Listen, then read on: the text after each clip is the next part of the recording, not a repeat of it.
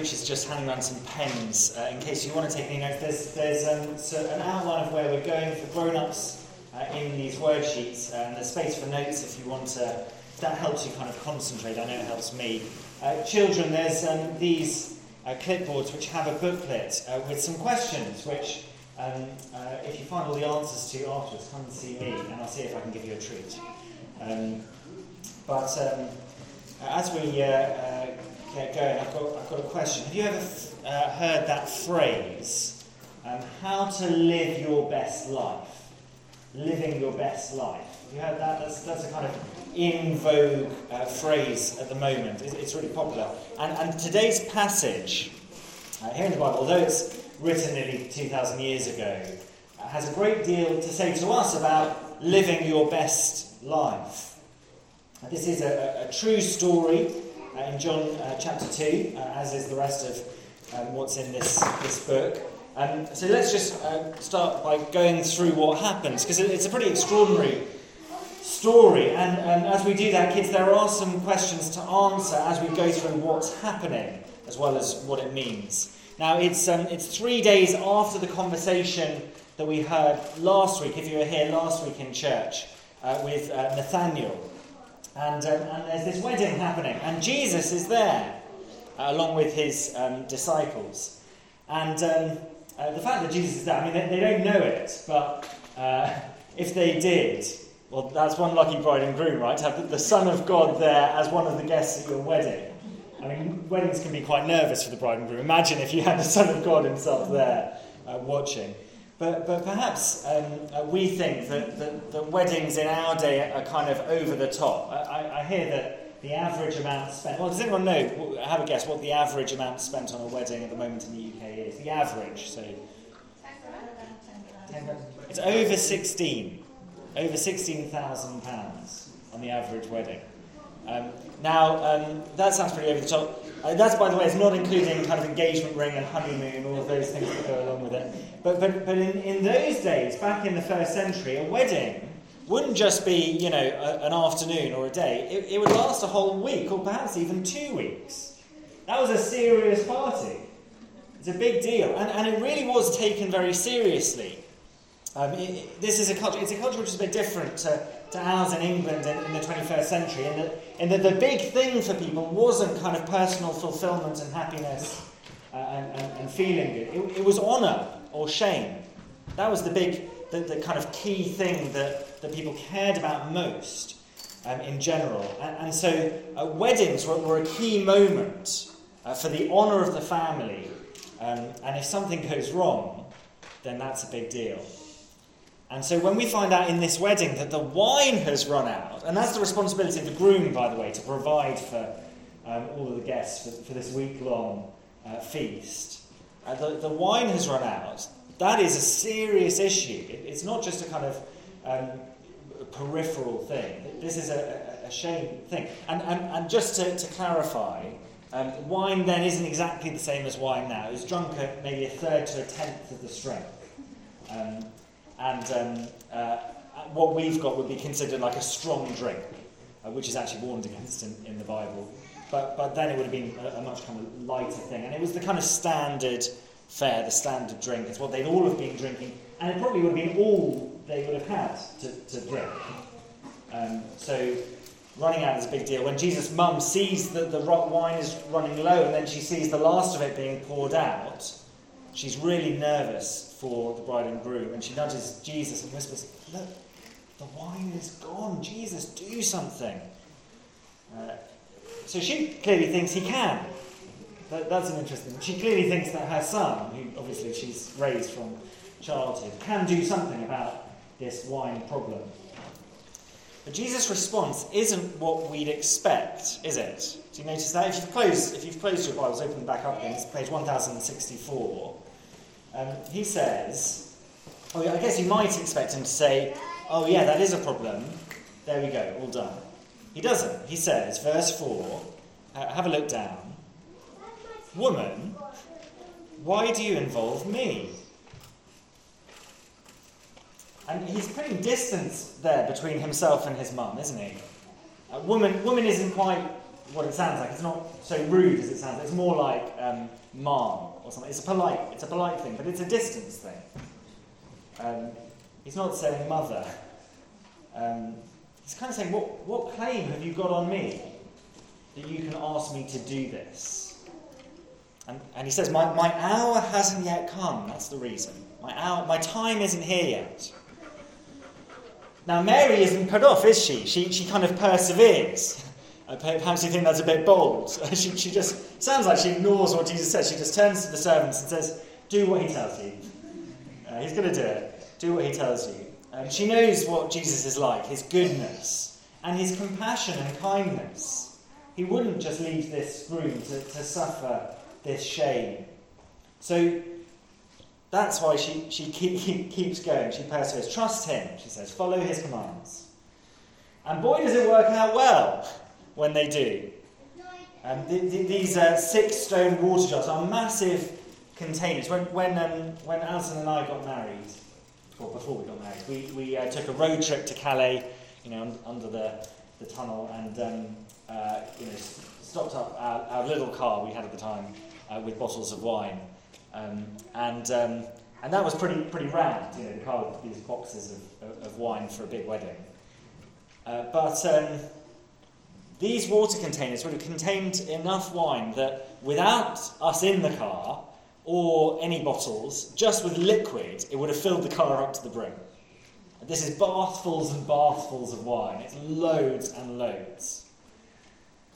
And as the uh, maitre d' uh, tastes the wine, he is astonished.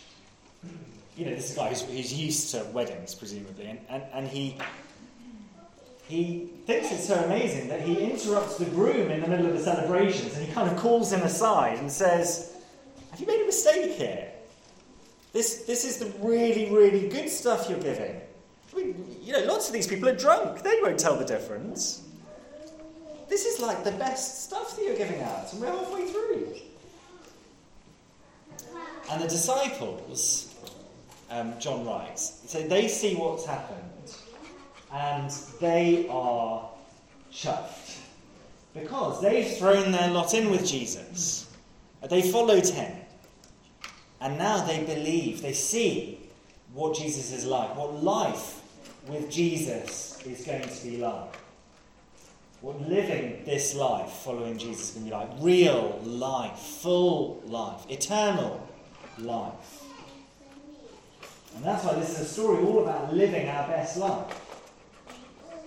It shows us uh, how to do it. And I just want to do, draw out two, two things um, which help us know how to uh, have what this sign is, is pointing towards.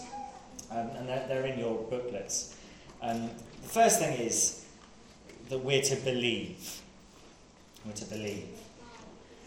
Uh, now, um, believing isn't just knowing. Believing that Jesus is the Son of God, John says that's the point of his whole gospel, that we can believe that Jesus is the Son of God. It's not just knowing. It, it does mean knowing, realizing that's what he's like, but it's more than that. It's a little bit like knowing that this chair, I mean, this, sorry, uh, this chair, I mean, you know, you came in, you might think, oh, these folding chairs, they can be a bit dodgy, they're a bit rickety, but other people are sitting in them, they're probably fine. There's a difference between being able to say that that chair will hold the weight of a human being, and then actually kind of sitting down and putting your weight on it. You see what I mean? Um, hopefully you weren't too nervous about that. These are working chairs. Just there aren't any dodgy ones that we put out just to test you. These are working chairs. But, but believing means actually being willing to, to do it, knowing and acting on it. And, and it's the same with Jesus. When we're talking about believing in Jesus, we're not just saying knowing that He is the one who fulfills all of God's promises. We're saying acting on that is what believing looks like. And that's how John says we can have life to the full. By believing, we may have life. Now, um, last week we did see that um, believing in Jesus means believing that, that He is everything that God promised, and, and therefore one of the ways that the Old Testament describes everything that God promised is that He can bring abundant and overflowing life. Okay, so um, uh, one of the ways it describes that uh, in the Old Testament is um, uh, abundance. And it uses the picture of wine.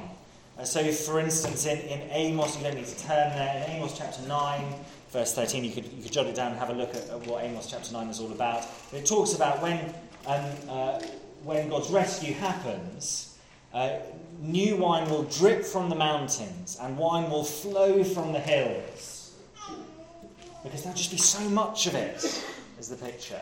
It'll, it'll be wonderful. It'll be a feast forever And the Old Testament says, when God's rescue happens. Celebration, party, goodness, abundance. And so, how do we have that? Well, we believe. And we see more about what that looks like in, in this story. Mary, um, Jesus' mum, um, perhaps she had some responsibility for the, for the catering in, in, in the wedding, we don't, we don't, know, but she clearly feels bound up um, with, with the, the, the bride and groom and her response is to turn to Jesus. When there's a problem that she sees, her response is to turn to Jesus. She thinks he can fix it. She doesn't just know that. When there's a problem, she turns to Jesus. And even after his rebuke, and we'll come back to that, don't worry, we'll, we'll, um, we'll think about what that means when Jesus rebukes her. But she persists in the confidence that he can sort it out, and he wants to sort it out.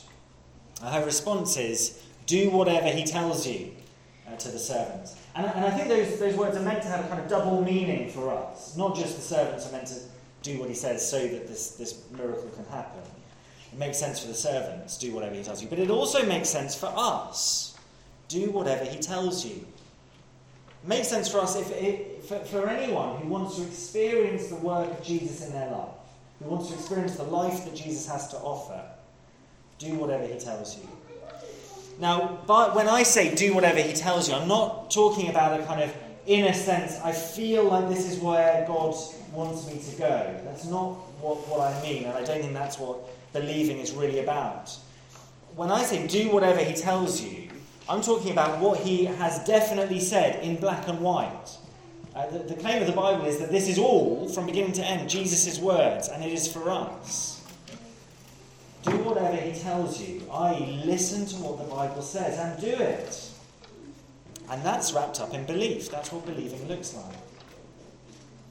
Now, we'll only do that if we recognize that the wine has run out in our lives. See what I mean? Only if we, we get a sense that the wine in our lives has run out. And if we get verse 11 uh, on page 1065, uh, that the, this sign reveals his glory. And so his disciples believe in him. If we see that Jesus can bring the glory days, and so we go his way, it's, it's precisely um, seeing that there is a better life there is a best life that we can live, and it is the life of faith in Jesus. If we want to live our best lives, we need to listen to Jesus, go to him, and do what he tells us.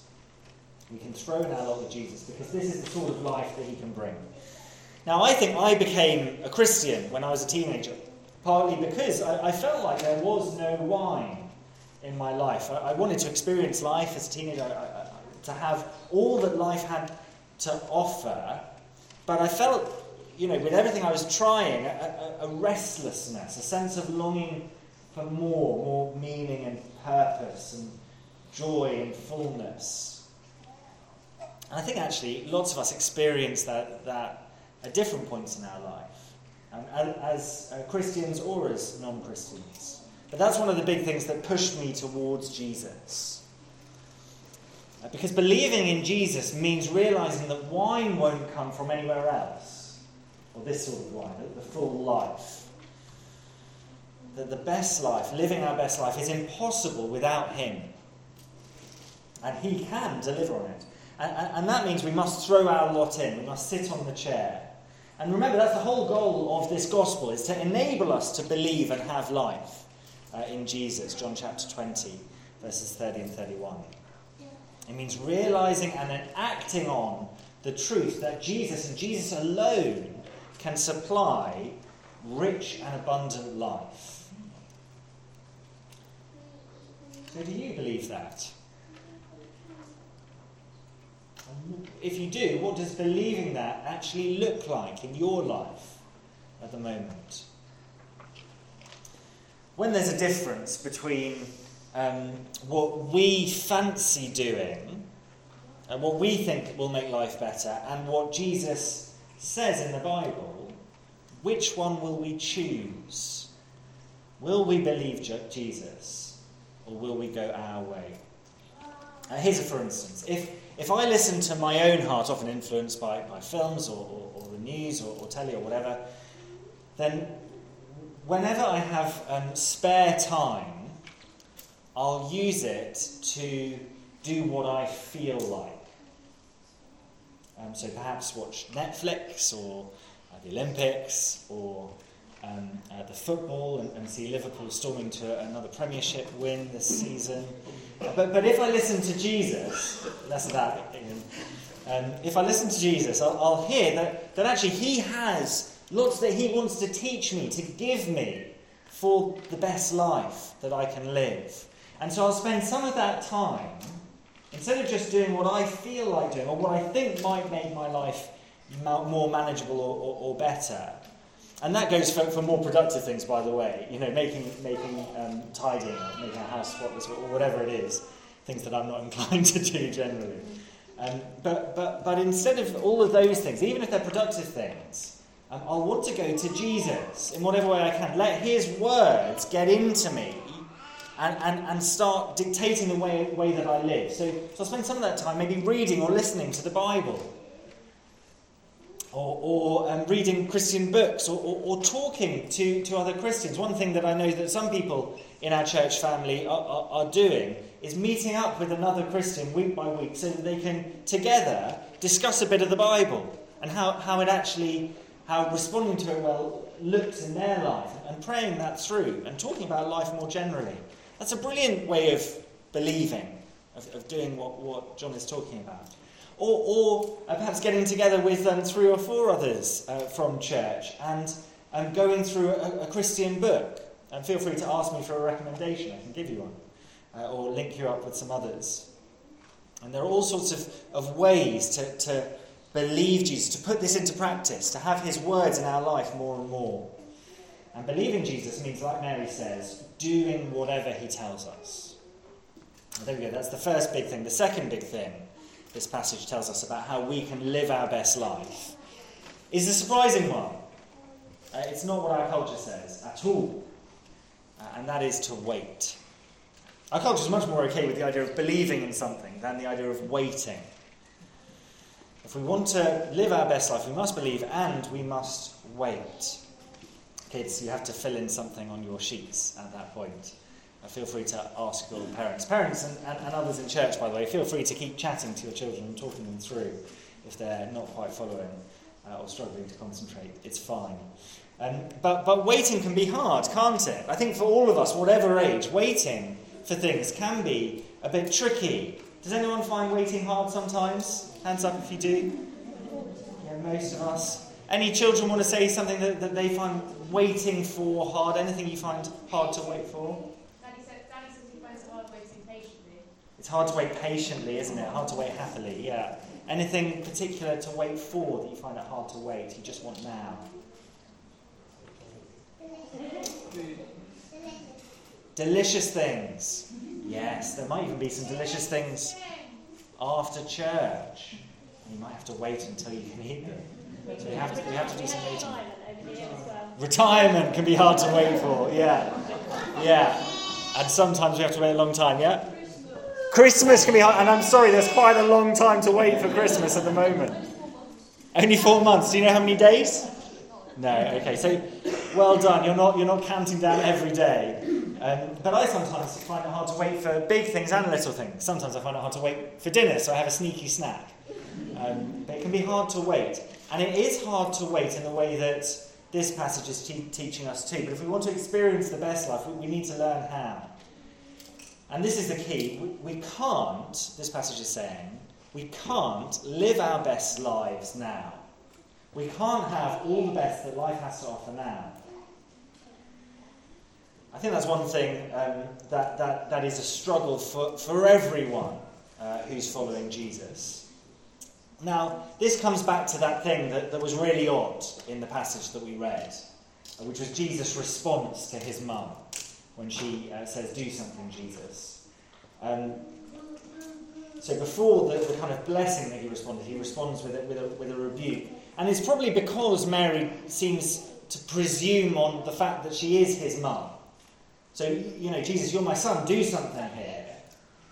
And um, although Jesus is the most parent honouring child who's ever walked the earth, he's very firm that when it comes to his God given job of bringing life to the world, there is no nepotism, there's no favouritism. It doesn't matter uh, who we are, who our family is, uh, whether um, uh, we're, we're, we're, from the, the remotest tribe in Australasia or a Jew of Jerusalem. Jesus is just accessible for any of us. Uh, for the worst criminal or for the most religious. Jesus offers life to anyone who would believe. And so Jesus puts distance in that regard between himself and his mother. Uh, Mom, what right have you got to tell me what to do? But the reason that he gives is, is really interesting. Perhaps it surprised you. He says, um, My hour has not yet come.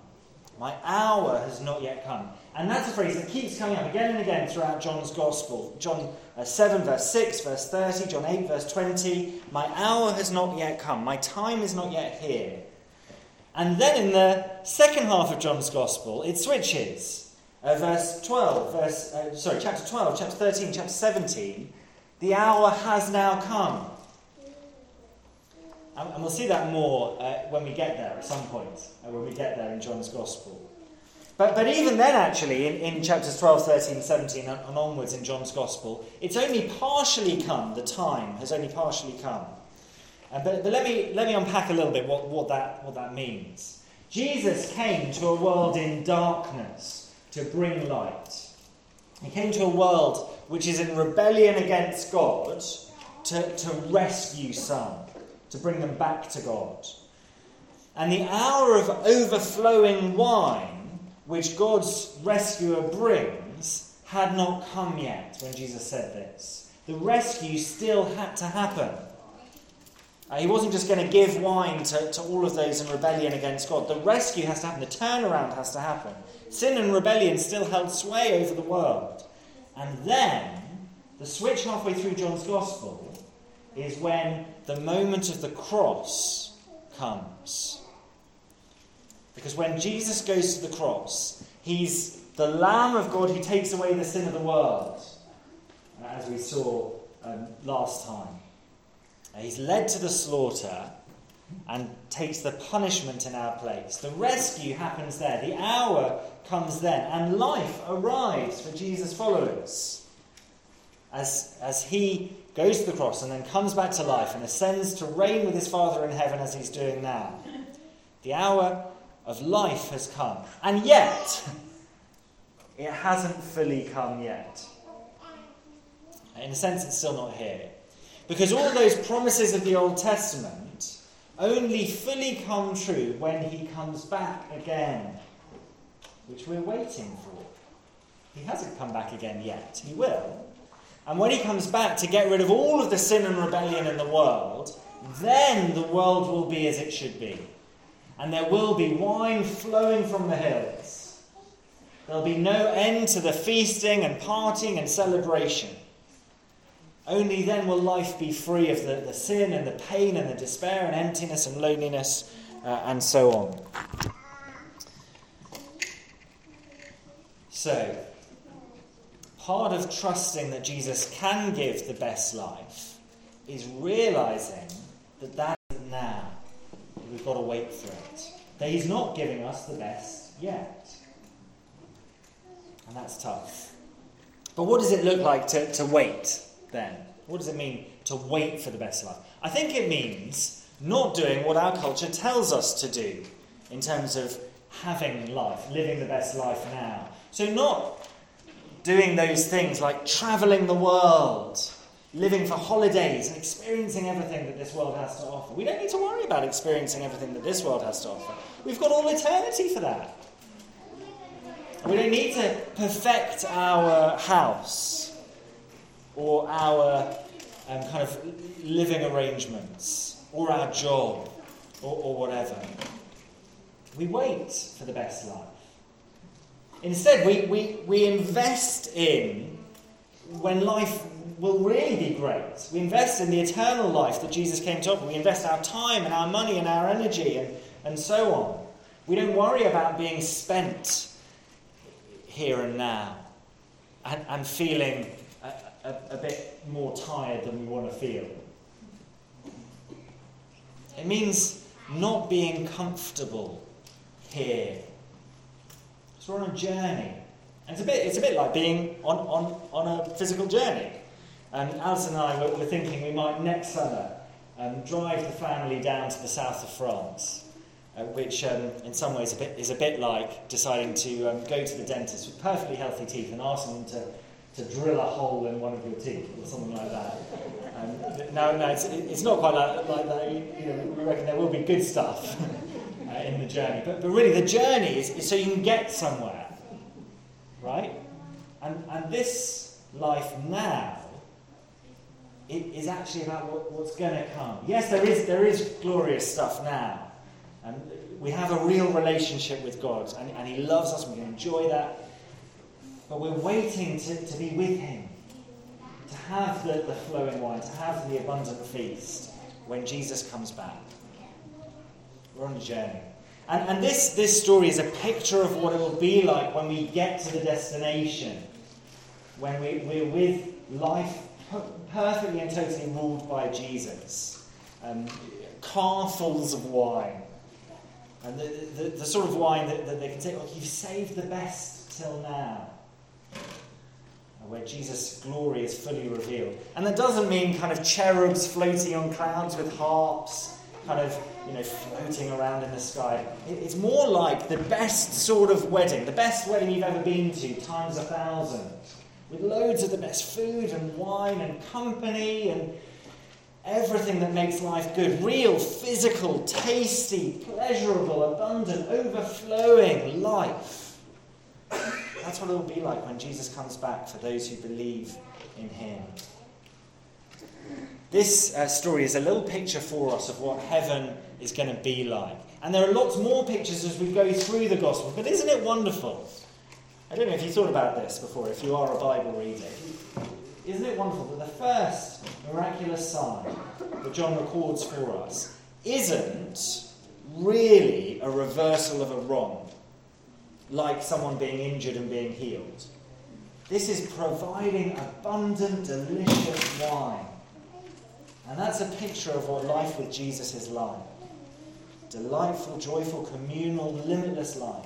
It's a picture the Old Testament uses again and again, and for good reason, because we need something to look forward to if we're waiting. don't you want that? Don't you want that? Each of us, if we want it, can have it. However, we feel like things are going, it's open to all of us. And all the best things in this world point us forward to what it can be like. This is how we can live our best life. We believe and we wait. Now, there, there are some questions um, to, to think about, perhaps to, to chat about afterwards. Um, at the bottom of, of uh, the, those uh, sermon notes in your, in your booklets. And so please do um, have a read of those, have a think about them. Perhaps chat, chat to someone. Don't be embarrassed uh, to bring up something significant. Uh, everyone here is um, is, I think, up for that. Is that right? Give me a nod if, if that's okay. Yeah, good. Okay, so don't be embarrassed about asking those kinds of questions. Um, but, but, but for now, what we're going to do is we're going to sing a song. So if the, if the band can come up, it's, it's a song that starts with this miraculous sign and leads us to reflect on what that means about our God, what He's like. Um, so uh, please, uh, as the music starts, stand and, and join in as we sing about our build.